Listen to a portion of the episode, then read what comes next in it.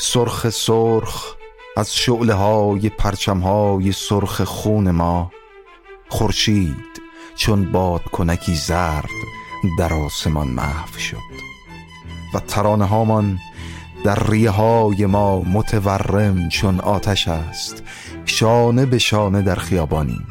کنار خانه های کارگری محله یدیکله در سرکجی محله کاراگیمروک هم گمرک سیاه. رنگ خون گرفت. کشتی سازی کاسم پاشا بر پشت محله بارگیری شد. از روی پل گذشتیم. ما میاییم جاده کبیر راهمان بده. با پاشنه هایی که سنگ فرش ها را در هم می شکند می آییم. در توکاتلیان به صاحب منصبان سیلی زدیم. گردن عثمان بی را گرفتیم کت مخمل شیشلی نشینان را به لکه آلودیم. امروز لذت را از خود دریغ نمی کنیم که امروز اول ماه می است. استانبول در ماه می از آن ماست. اسکلت محمود شوکت هم هست. آن تندیس تپه حریت ابدیه. همو که سر سوزنی آزادیمان نبخشید. از سر راهمان برخیز ای برج بیازید. از آن بالا نگاه نکن که حتما روزی ما شیپورت کرده در دهان استانبول انقلاب سرخمان را فریاد خواهیم زد.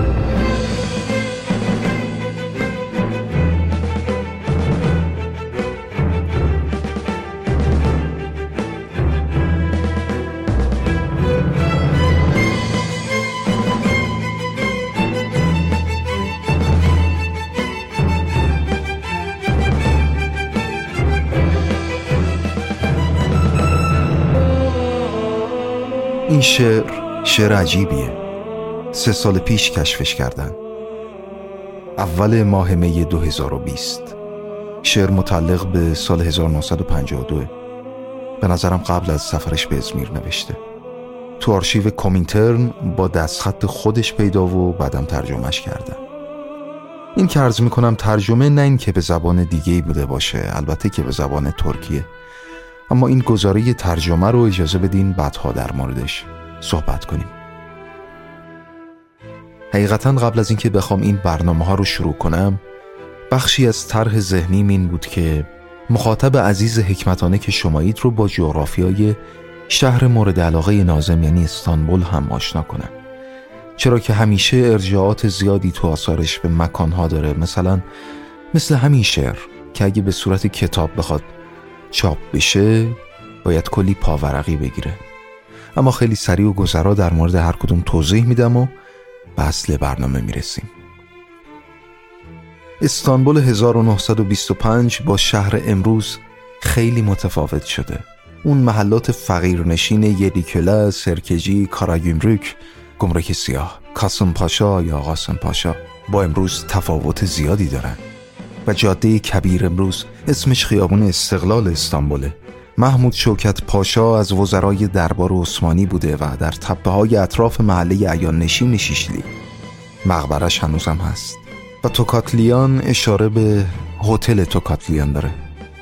از هتل های لوکس این شهر بوده در همین خیابون استقلال که سال 1950 تخریب شده. و آخرین مورد هم برج بیازید. برج هایی که داخل شهر بنا شده بود برای کشیک آتش نشان ها که اگه گوشه ای از شهر آتیش سوزی شد سریعا به محل ازام شد.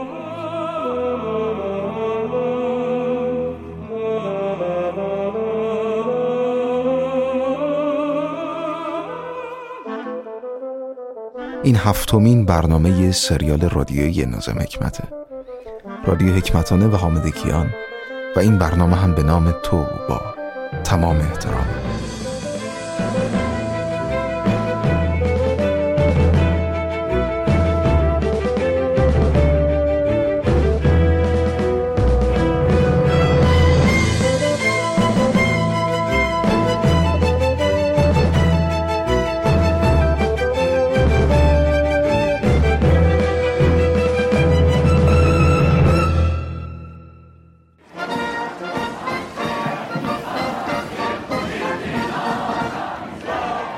آهسته آهسته و قدم زنان داریم به طرف میدان سرخ می رویم دوروبرمان پر است از مردم پرچمها، شعارها، عکسها، سرودها.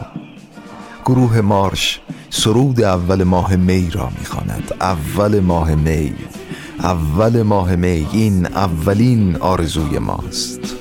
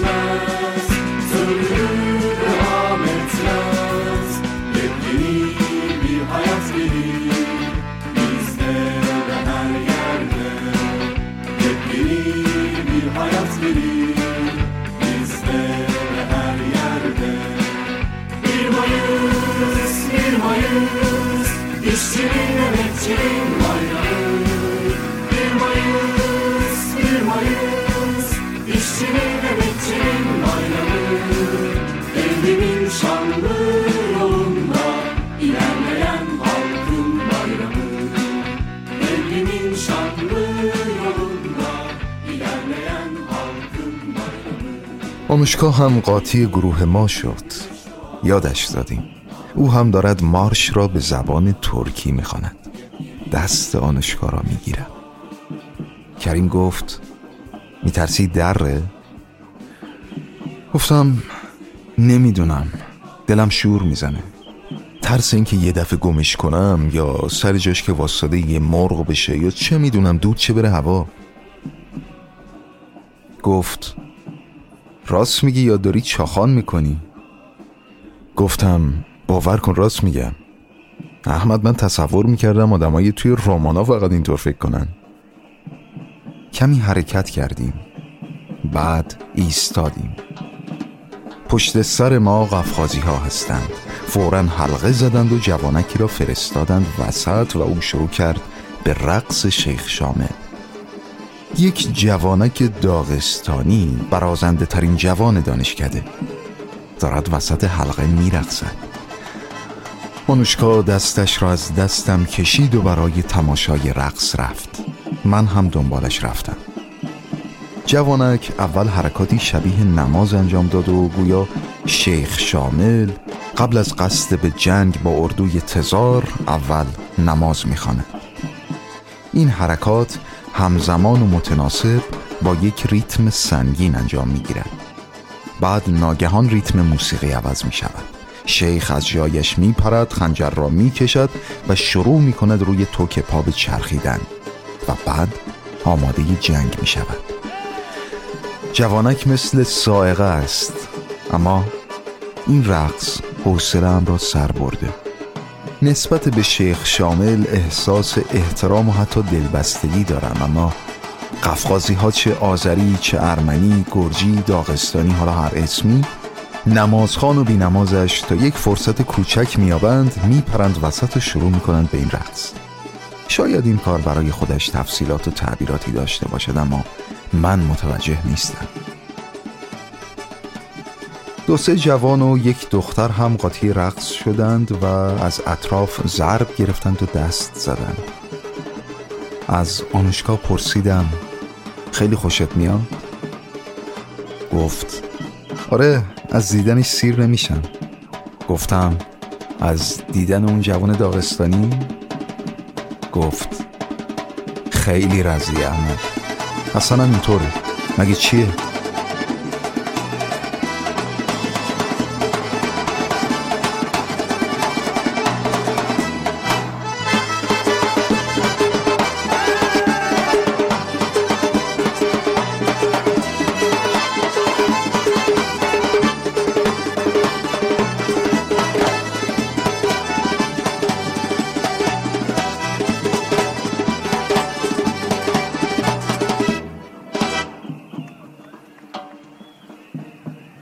دوباره آهسته آهسته به سمت میدان سرخ حرکت کردیم. کارگران و کارمندان مسکو زن و مرد در حالی که بچه های خود را روی دوششان گذاشتهاند زیر پرچم ها و شعارهای منطقه کارخانه و مؤسسه خود به سوی میدان سرخ پیش می روند اینها همان هایی هستند که سال 1917 مسکو را مسکوی سفید تزارها و تاجرها را زیر پای دیوارهای کرملین و کراسنایا پراسنیا به مسکوی سرخ تبدیل کردند. دست آنوشکارا می گیرند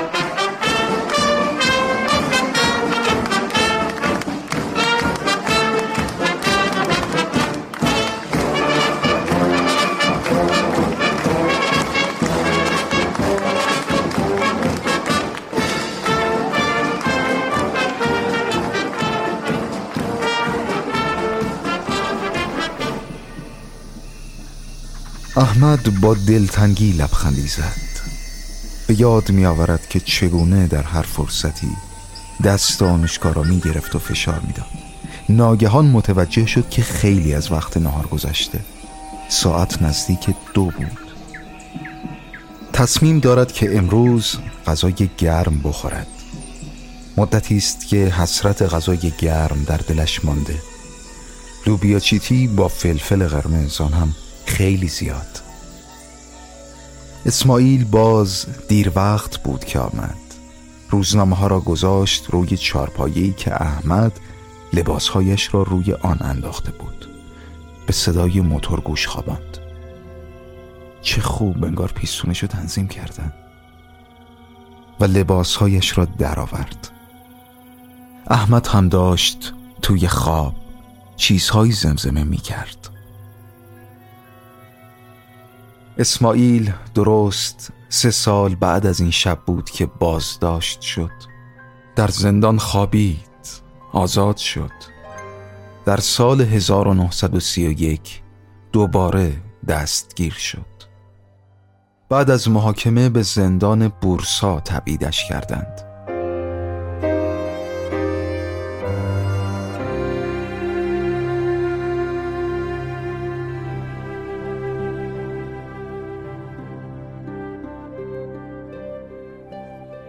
یک سال بعد 1932 بود که در اتاق ملاقات زندان اسماعیل با نریمان آشنا شد.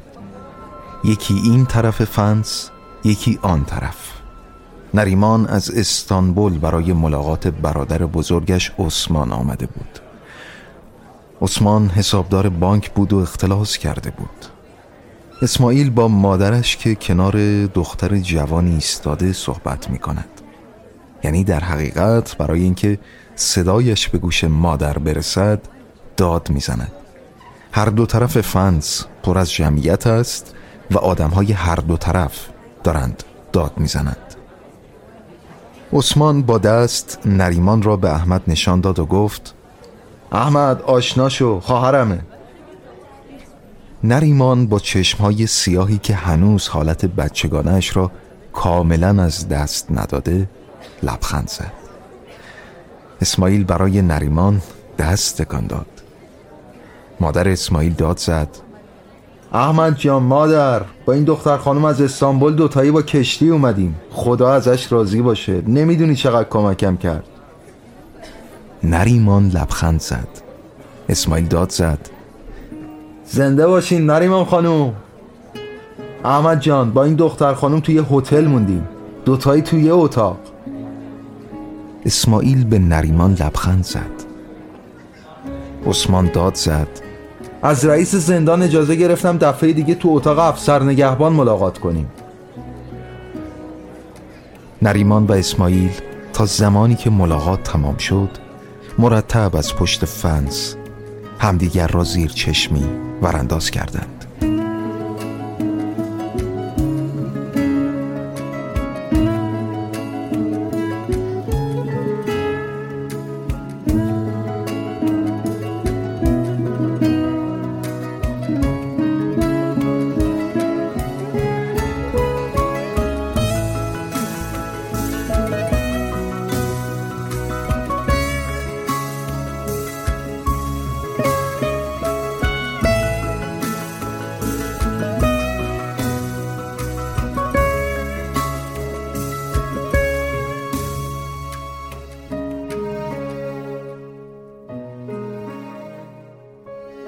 نریمان درست دو ماه بعد به ملاقات آمد. عثمان اسماعیل را هم با خود به اتاق ملاقات برد. اسماعیل و نریمان با داد و فریاد با هم صحبت می کردند نریمان از اسماعیل حال مادرش را پرسید و اسماعیل هم از نریمان در مورد مدرسه‌ای که در آن تدریس می کرد و اینکه امتحانات دانش آموزانش کی شروع خواهد شد سوال کرد. عثمان هم می گفت تو سیزدهمین سالگرد جمهوریت عفو عمومی میدن. شب نریمان به خواب اسماعیل آمد. زنان زیاد به خواب زندانیان می آیند بعضی وقتها آنها بسیار خوشگلند و گاهی هم آدم اصلا رغبت نمی کند به صورتشان نگاه کند. در هر صورت هیچ کدام شیطنتت را بر نمی انگیزند نریمان هم در خواب این کار را نکرد. زیر بغل اسماعیل را گرفت. دیدید که بالرین ها چطور قدم های بلند برمیدارند؟ نریمان و اسماعیل هم بازو به بازو با چنین قدم هایی بدون اینکه پایشان به کف سلول تماس پیدا کنند پرواز کردند.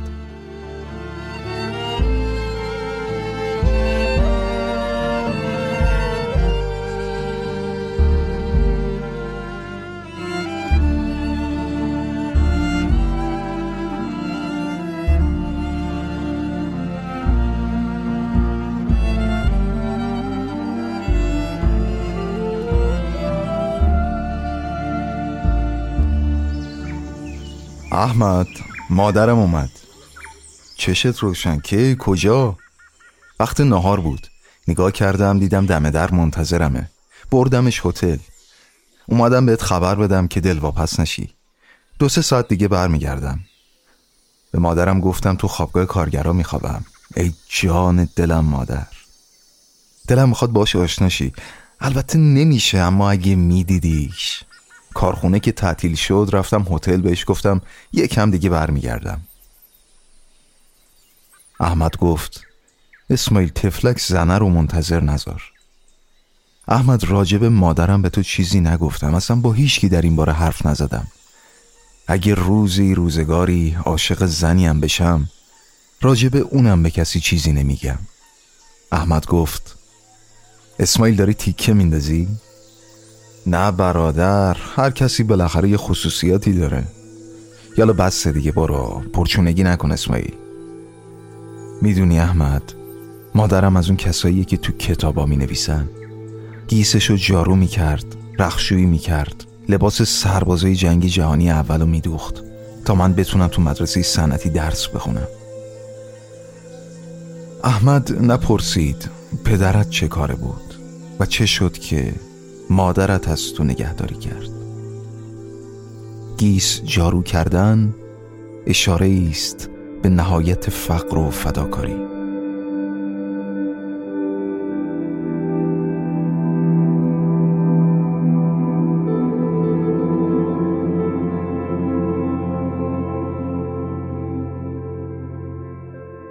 اسماعیل در سال 1931 با استفاده از قانون عفو عمومی آزاد شد و بلافاصله پس از آزادیش پیش مادرش به ماناسیا رفت. وقتی هم که به استانبول برگشت فرصت سرخاراندن نداشت. شرکت در جلسات حزبی دوندگی برای پیدا کردن کار چاپ و تکثیر تراکت ها و چسباندنشان به دیوار. البته شبها. و همین دلیل فقط یک بار یک شنبه بعد از ظهر فرصت پیدا کرد که به خانه عثمان برود. خانه عثمان در کادیکوی توی کوچه بغلی سینما سریا بود. عثمان در منزل نبود. توی اتاق پذیرایی که در طبقه اول یک ساختمان سنگی بیغواره قرار داشت قهوه را که نریمان درست کرده بود خورد. خانه در سکوتی محض بود و کوچه در تنهایی یک بعد از ظهر گرم. نسیم ولرم و ملایمی پرده توری پنجره را باز کمی متورم کرد. نریمان پیراهن آستین کوتاهی پوشیده است. هر دو ساکتند.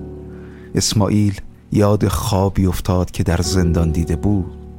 یادش آمد که چطور توی سلول با نریمان پرواز می کردند به بازوهای لخت دخترک نگاه کرد. گرد و گندمگون با پرسهای طلایی. شیطونه میگه این بازوها رو بگیر بچسب. نریمان گفت ساکتین آقا اسماعیل. من چیزی ندارم بگم شما تعریف کنین. خب حال مادرتون چطوره؟ خوبه. زنده باشین. عثمان کارش رو به راست؟ آره رو به راهه. من زیاد حالیم نیست. راستش خیلی تو کوکشم نیستم. زنان نباس. تو کار مردا خیلی دخالت کنن. اسماعیل پرسید. چرا؟ هر چی باشه زن زنه. نمی‌تونه حتی یه خونه رو به تنهایی اداره کنه. اسماعیل از تصاوی زن و مرد بحث کرد. بحثهایی از این قبیل که زن را نه تنها باید از چنگ استعمار مظاهر سرمایهداری آزاد ساخت بلکه باید از استعمار شدن در تشت رختشویی و گوشه آشپزخانه هم نجاتش داد. نریمان با چشمانی سیاه که هنوز کاملا حالت کودکانش را از دست نداده بود گاهی با تعجب و گاهی با تحسین به حرفهای اسماعیل گوش می‌داد. اما حالت چشمهایش نشان می‌داد که با این عقیده موافق نیست.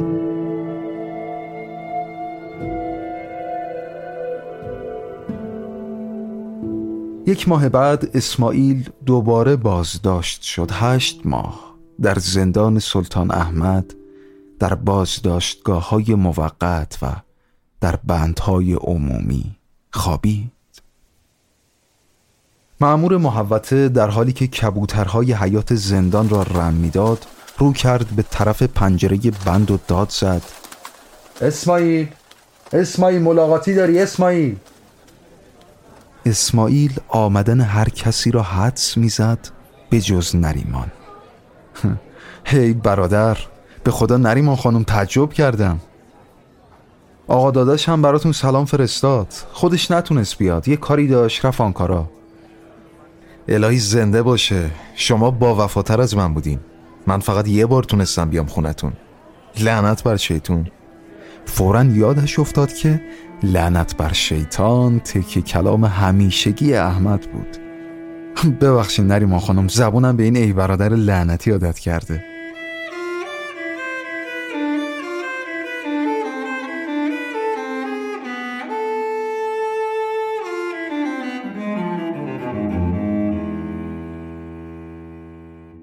بعد از هشت ماه اسماعیل وقتی از زندان سلطان احمد آزاد شد فردای همان روز به کادیکوی رفت نریمان و اسماعیل برای اولین بار روی آبهای خلیج کالامیش همدیگر را بوسیدند از کازینوی کالامیش صدای موزیک جز می آمد و داشتند می رقصیدند.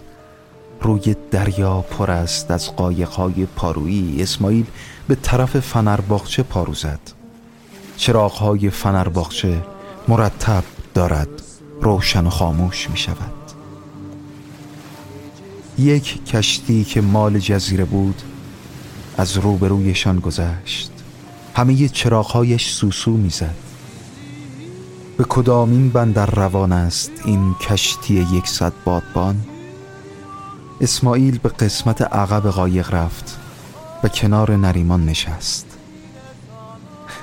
هی برادر می‌تونم ماچت کنم؟ نریمان جواب نداد نریمان می‌خوای بگی اینجور چیزا اجازه نمی‌خواد؟ قایق از موج کشتی که لحظه پیش گذشته بود آهسته تکان می‌خورد اسماعیل گفت برادر زندگی زیباست. نریمان با تلاش زیاد و با صدایی که از عمق و تمامی وسعت هنجرش برمیخواست تکرار کرد برادر زندگی زیباست. اسماعیل پنج ماه بعد دوباره به زندان افتاد.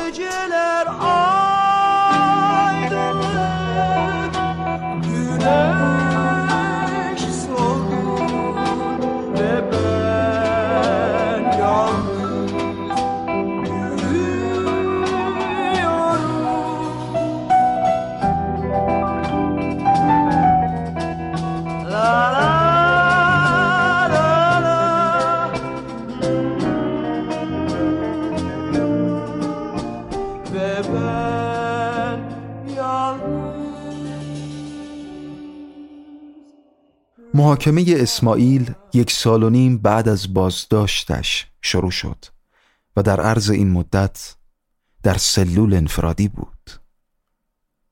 نریمان یکی روز اول محاکمه و یکی هم موقع قرائت حکم به سالن دادگاه آمد و به اسماعیل لبخند زد. اما در فاصله این دوبار در جلسات دادگاه حاضر نشد. جلسات دادگاه مثل همیشه سری بود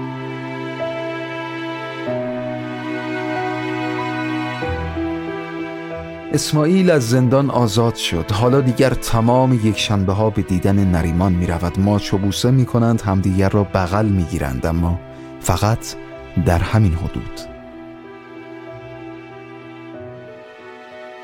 اسماعیل سعی کرد در نریمان نسبت به کمونیسم و سیاست کششی ایجاد کند اما دختره در این خطها نیست.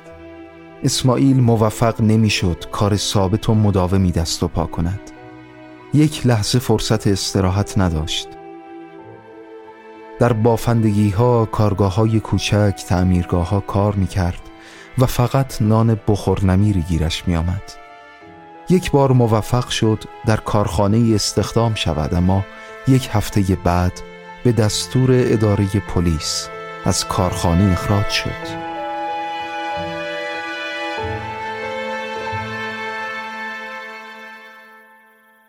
اسماعیل سیگاری آتش زد. احمد داشت توی خواب قرولند می کرد گوش خوابان که ببیند احمد چه می‌گوید. حالیش نشد. روزنامه چاپ استانبول را که تاریخ 1925 داشت برداشت. خبری را که در صفحه دوم نوشته بود خواند. روزنامه را سر جایش گذاشت. لامپا را فوت کرد و خوابید.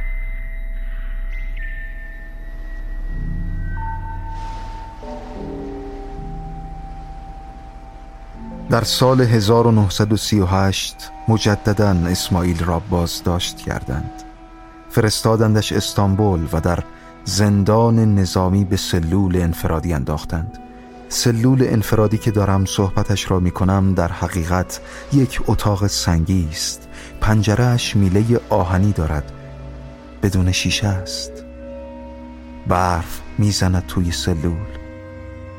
کفش و پاپوشی هم نیست. اگه توشک مشک باشه سرشونو بخوره. جا که شاید تا یه پتو هم به پسره نداده بودن. اسماعیل در حالی که توی سلول قدم می‌زد و بالا و پایین می‌رفت به یاد شبی افتاد که سیزده سال پیش در کلبهی در ازمیر موهای پتو به چانش فرو می‌رفت. یاد احمد افتاد با آن شیوه خاموش کردن لامپا که مخصوص خودش بود.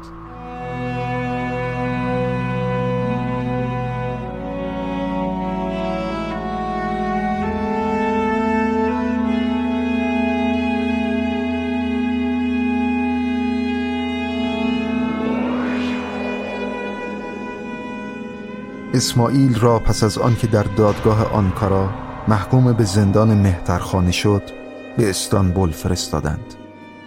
در این زندان بود که نریمان توانست با او ملاقات کند. اینجا نگرم نمیدارن. یه جایی تعبیدم می‌کنن. حالا ببینم کجا میفرستن.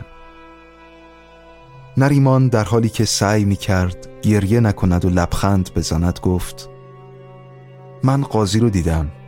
اگه زندونی هم باشی بازم می‌تونیم با هم عروسی کنیم. ای برادر وقتی اقدم کردی و زنت شدم پرسجو کردن و پیدا کردنت برام راحت تره. هر جا که تبید شدی می‌تونم بیام دنبالت. شاید اون وقت دیگه نذارن معلم می‌کنم اما خیاطی می‌کنم و اموراتمون رو میگذرونیم. یک ماه بعد یک صبح خیلی خیلی زود دو درجه دار یک افسر و سه سرباز نیروی دریایی.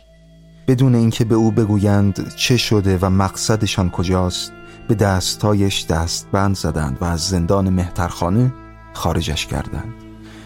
زیر پل کادیکوی سوار یک قایق موتوری ارتشی کردند و در پهنگی های یادالار او را تحویل زیر دریایی ارکین دادند. اسماعیل پیش خود شروع کرد به تحلیل غذایا و سعی کرد از موضوع سر در بیاورد. ناگهان یاد فرهاد درجه دار افتاد. درست اما بین آنها فقط یک سلام علیک ساده بود و دوبار هم توی میخانه سر یک میز نشسته بودند. فقط همین.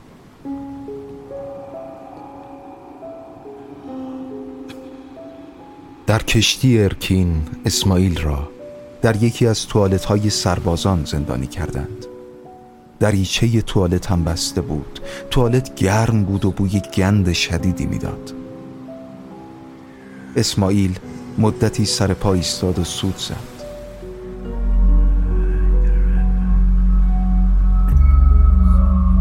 چشمش به دریچه بسته و مدور روی در افتاد. سر افسری را دید. سر کنار رفت. سر افسر دیگری پیدا شد. این آشغالا مواظبم ببینن دارم چیکار می‌کنم. توی شاش ها نشست. سیگاری آتش زد و زد زیر آواز اما یک سوال در مغزش وول می‌خورد. منو چرا آوردن اینجا؟ وقت غروب اسماعیل را از توالت بیرون آورده به انبار ته کشتی بردن.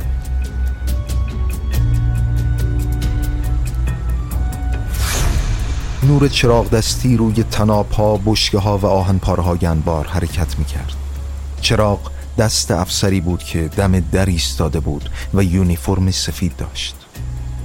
پشت سر افسر راه روی باریکی که پوشید از لوله های سربی آهنی تو در تو و در هم بر هم بود. زیر نور چراغ دو سرباز نیروی دریایی دیده می‌شد. را بیافت. اسماعیل از پیش و افسر و دو سرباز از پشت سر شروع کردند به بالا رفتن از پله های آهنی کشتی در میان هیاهوی موتورهایی که مشغول کار بود می لرزید اسماعیل با خودش فکر کرد. را افتادیم. به پیش دست چپ. اسماعیل از پله های سمت چپ شروع به بالا رفتن کرد. با خودش فکر می کرد برای بازجویی می‌برن؟ اما چی می‌خوان ازم بپرسن؟ اصلا من با اینا چه بده بسونی می‌تونم داشته باشم؟ به عرشه کشتی رسیدند. به شب و نسیم خنک. همینطوری برو جلو پشت سرت هم نگاه نکن. اما در جلوی اسماعیل جز یک شب پرستاره چیز دیگری نیست. عرش خلوت و نجوای امواج دریا در میان هیاهوی موتورهای کشتی گم شده. آبهای کفالود دریایی بی انتها و بی ساحل در تاریکی دیده می شود کشتی ارکین آهسته آهسته پیش می رود اسماعیل فکر کرد هیچکی خبر نداره من این تو هم اما چرا؟ اون موقعی که داشتن منو از زندون مهترخونه تحویل می‌گرفتن حتما رسیدی کاغذی چیزی امضا کردن. خب داریم کجا میریم؟ را برو پشت سرت هم نگاه نکن. راه دیگری برای رفتن نمانده بود. یک قدم جلوتر لبه یرشه بود. ایستاد. صدای گلنگدن تفنگ را از پشت سر شنید. ناگهان یاد مصطفی صبحی و یارانش افتاد. از قرار معلوم تصمیم دارند از پشت سر او را با گلوله زده به دریا بیاندازند. خیلی خوب اما چرا؟ اینا اگه می‌خواستن منو بکشن راهی خیلی راحت تری بود. اصلا چرا در مورد من یکی اینطور تصمیم گرفتن؟ همه این افکار نه به طور منظم بلکه قراقاتی از مغزش گذشت. فکر کرد بذار برگردم به روشون البته به این شکل فکر نکرد بلکه چیزی شبیه این از خاطرش گذشت. برگشت. لوله سرنیزدار دو تفنگ را دید که به طرفش نشانه رفتند. افسر یونیفرم پوش سفید را هم دید. در همان حال افسر دیگری به افسر اولی نزدیک شد و زیر گوشی چیزهایی گفت. افسر اولی رو کرد به اسماعیل و گفت خب برگرد را بیفت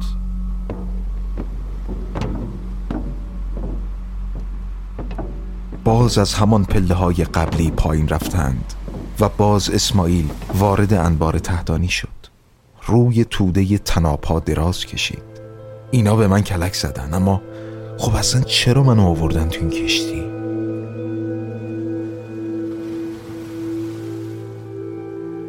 آن شب اسماعیل خوابید و خواب دید. با نریمان سوار یک قایق بزرگ بادبانی هستند و در قسمت پشتی قایق نشستند. از این قایق هایی که بادبانهایش در پشت قرار دارد بادبانها آنقدر بزرگند و چنان باد توی آنها پیچیده که نزدیک است پرواز کنند. سکان قایق سکان نیست. چرخ و فلک بزرگی است که خیر الدین بارباروس دارد آن را میچرخاند. ریش بارباروس سرخ سرخ است.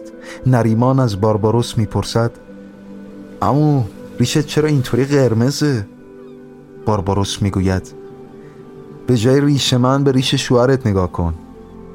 ریش اسماعیل سبز سبز است و تا نافش می‌رسد. روی بلندی های بغاز ما کجاست؟ معلوم نیست.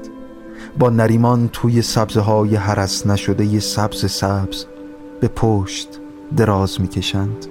به توده سفید ابرها نگاه می کنند اسماعیل دستش را دراز کرد. خورد به سینه نریمان اما طوری وانمود کرد که تصادفی بود. نریمان می‌گوید چی کار داری می‌کنی؟ مگه شوهرت نیستم؟ هنوز که عروسی نکردیم چرا عروسی نکردیم نریمان؟ برای اینکه هنوز لباس عروسیم حاضر نیست خیلی خوب کی حاضر میشه؟ فردا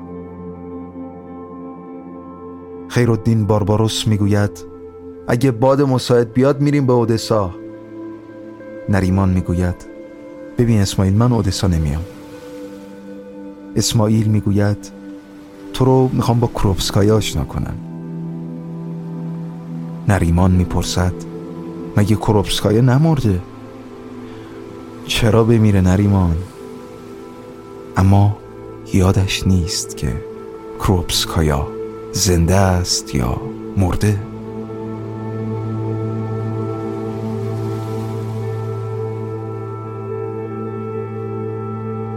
عثمان بیک هست احمد هست و یوسف.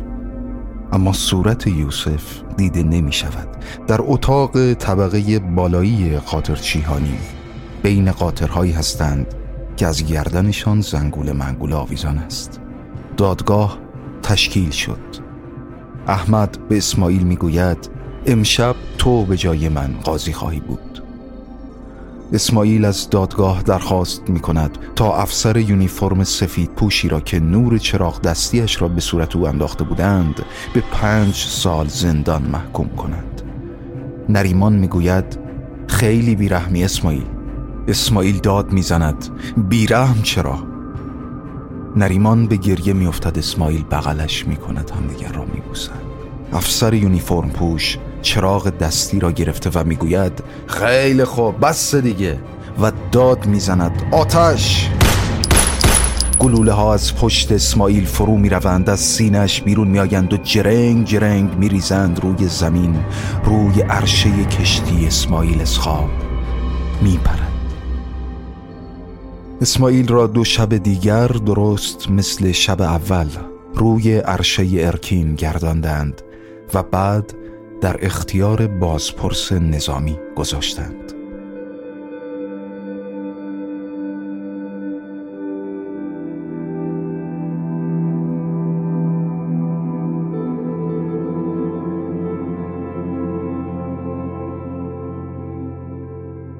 ضمن بازرسی هایی که در نیروی دریایی از کمد سربازان و درجه داران به عمل می آید کتاب هایی هم که از یک شاعر کمونیست به دست می آید کتاب هایی که آزادانه در کتاب فروشی ها فروخته می شد یکی از کتاب ها هم از کمد درجه دار فرهاد پیدا شده بود. فرهاد در بازرسی گفته بود که کتاب مال من نیست بدون اینکه من خبر داشته باشم تو کمدم گذاشتن. وقتی زیاد تحت منگنش می‌گذارند می‌گوید کمونیستی رو به اسم اسماعیل می‌شناسم. اسماعیل تمام این مسائل را از متن دادخواست دادستان فهمید اسماعیل در این مورد توضیحی ندارد که به بازپرس نظامی بدهد و مثل اینکه بازپرس هم زیاد به توضیحات اسماعیل علاقه نشان نمی‌دهد. آدم سبزه و ریزه میزه است. برای کسب اطلاعات فنی درباره رادیو خیلی مشتاق است. به خصوص در مورد تعمیر رادیو.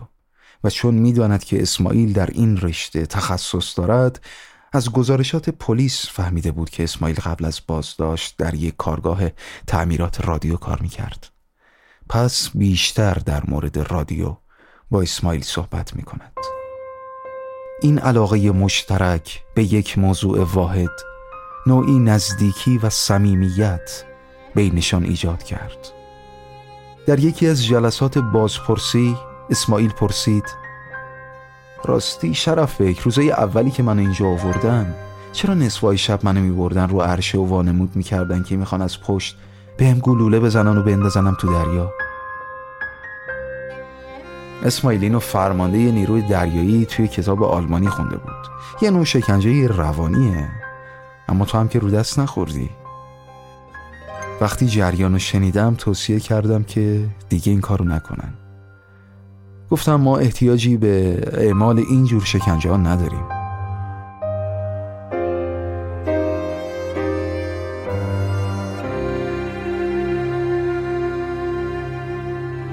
دادگاه در سالن بزرگ کشتی تشکیل شد. روز قرائت حکم برای اینکه متهمین به قضات حمله نکنند بین قضات و متهمین سه ردیف چارپایه چیده بودند. اسماعیل را تحویل بند سه دادند. یک ماه بعد نریمان به ملاقاتش آمد.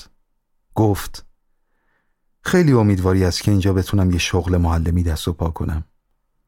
آنها قرار گذاشتند بعد از اینکه نریمان سر کار رفت با هم عروسی کنند.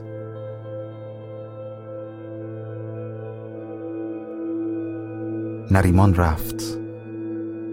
اسماعیل فکری شد که چند سال دختره رو سرگردونش کردم. به نظرم صد سال دیگه هم باید منتظرم بمونه. ای کاش ویل کنه بره نصیب قسمتش رو جای دیگه پیدا کنه. اما برعکس این تصمیم و افکارش قبل از اینکه نریمان استخدام شود و برگردد از رئیس زندان پرسجو کرد و فهمید که در زندان به چه شکل می‌توان مراسم عقد را برگزار کرد. به محض اینکه نریمان آمد پس از انجام تشریفات مقدماتی یکی از قضات به عنوان وکیل حاضر شد و عقد را در دایره ازدواج شهرداری جاری کردند. از پله های نیم تاریک ای و لقی بالا رفتند. نریمان یک دست خاکستری پوشیده بود. دست بند اسماعیل را در مقابل معمور اجرای عقد باز کردند. معمور عقد با صدای خسته اما با صمیمیتی تمام. برایشان سالهای طولانی و خوش آرزو کرد و تبریک گفت. از شهود عقد یکی سرنگهبان زندان بود و دیگری دربان دایره ازدواج.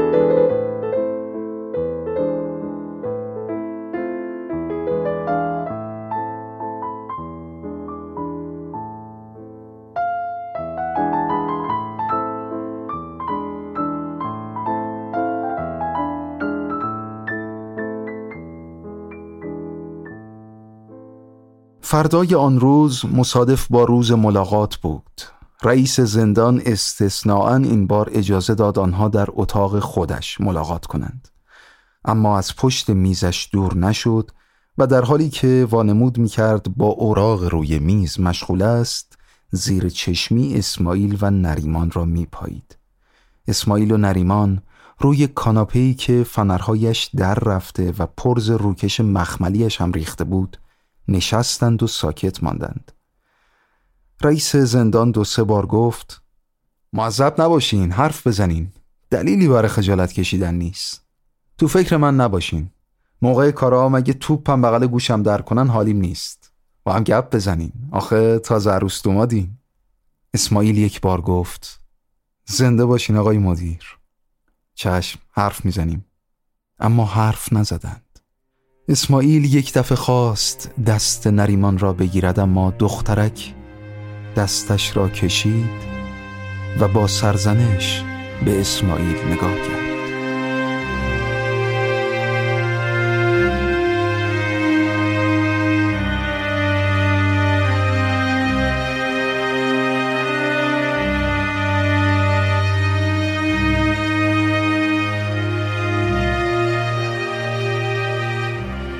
اسماعیل با فریاد خورخور مانند احمد که گوی داشتند خفهش می کردند بیدار شد.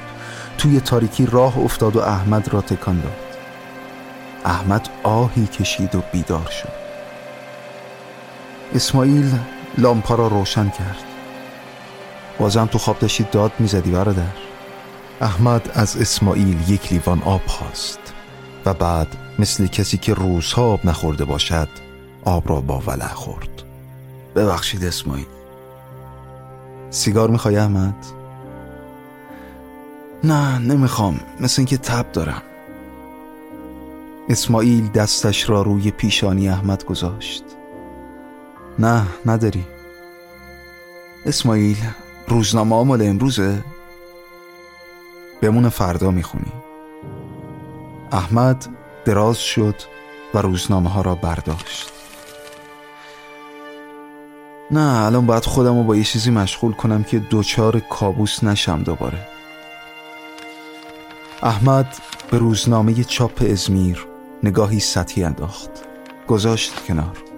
روزنامه چاپ استانبول را برداشت. وقتی که چشمش به صفحه دوم روزنامه افتاد مکس کرد. کریم بازداشت کردن. لعنت بر شیطون.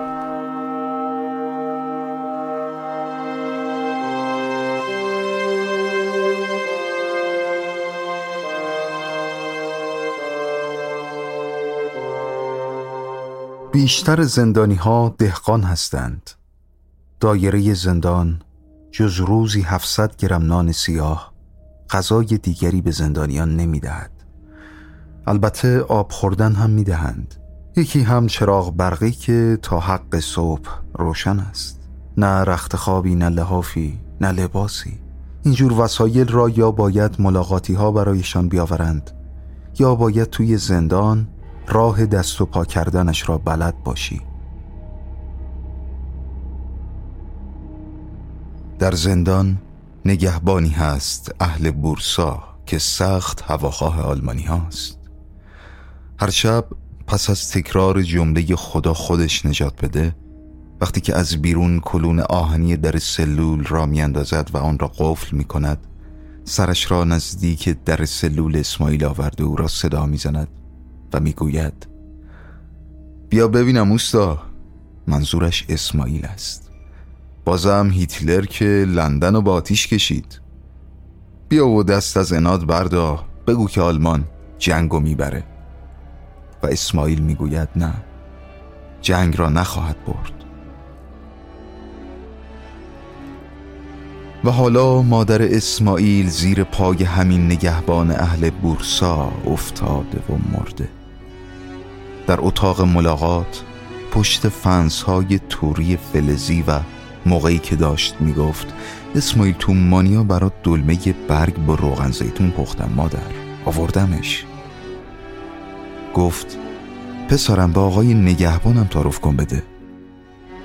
گفت و زیر پای نگهبان از حال رفت. از آنجایی که نریمان آنفلانزا گرفته بود و در منزل خوابیده بود پیرزن بیچاره تنها آمده بود.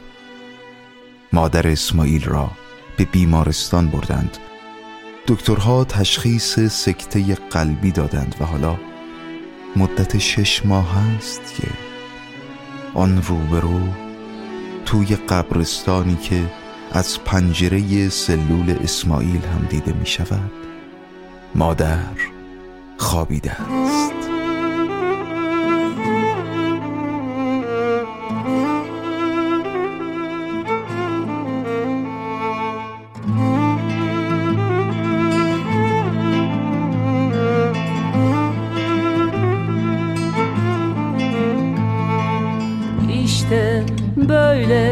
Laz İsmail.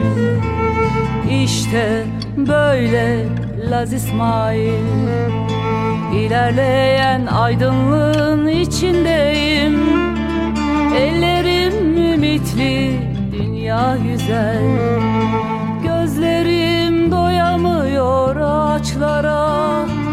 Ağaçlar غرق نور پیش رویم هستم. دستانم حریص و دنیا زیباست. سیر نمی شود از درختان چشمانم. درختان آنقدر امیدوارند آنقدر سبز و غرق در آفتاب است. راهی که پشت درختان توت می رود من اما پس پنجره بهداری زندان. بوی داروها را نمی شنوم هیچ. جایی میخک شکوفه کرده گویا. این گونه است اسماعیل نه اسارت نه تسلیم شدن. 1948 رادیو حکمتانه حامد کیان.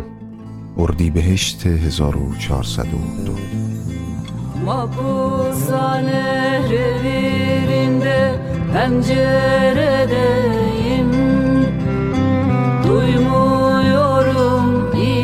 ilaçların kokusunu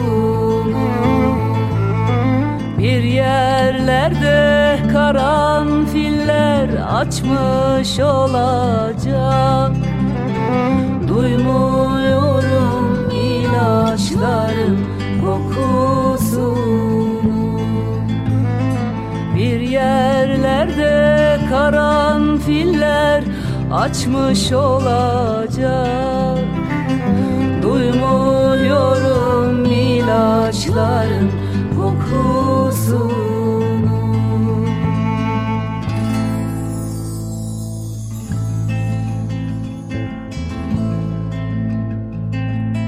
İşte böyle Laz İsmail. İşte böyle Laz İsmail. Mesele esir düşmekte değil Teslim olmamakta bütün mesele. Mesele esir düşmekte değil. Teslim olmamakta bütün mesele. Teslim olmamakta bütün mesele. Teslim olmamakta bütün mesele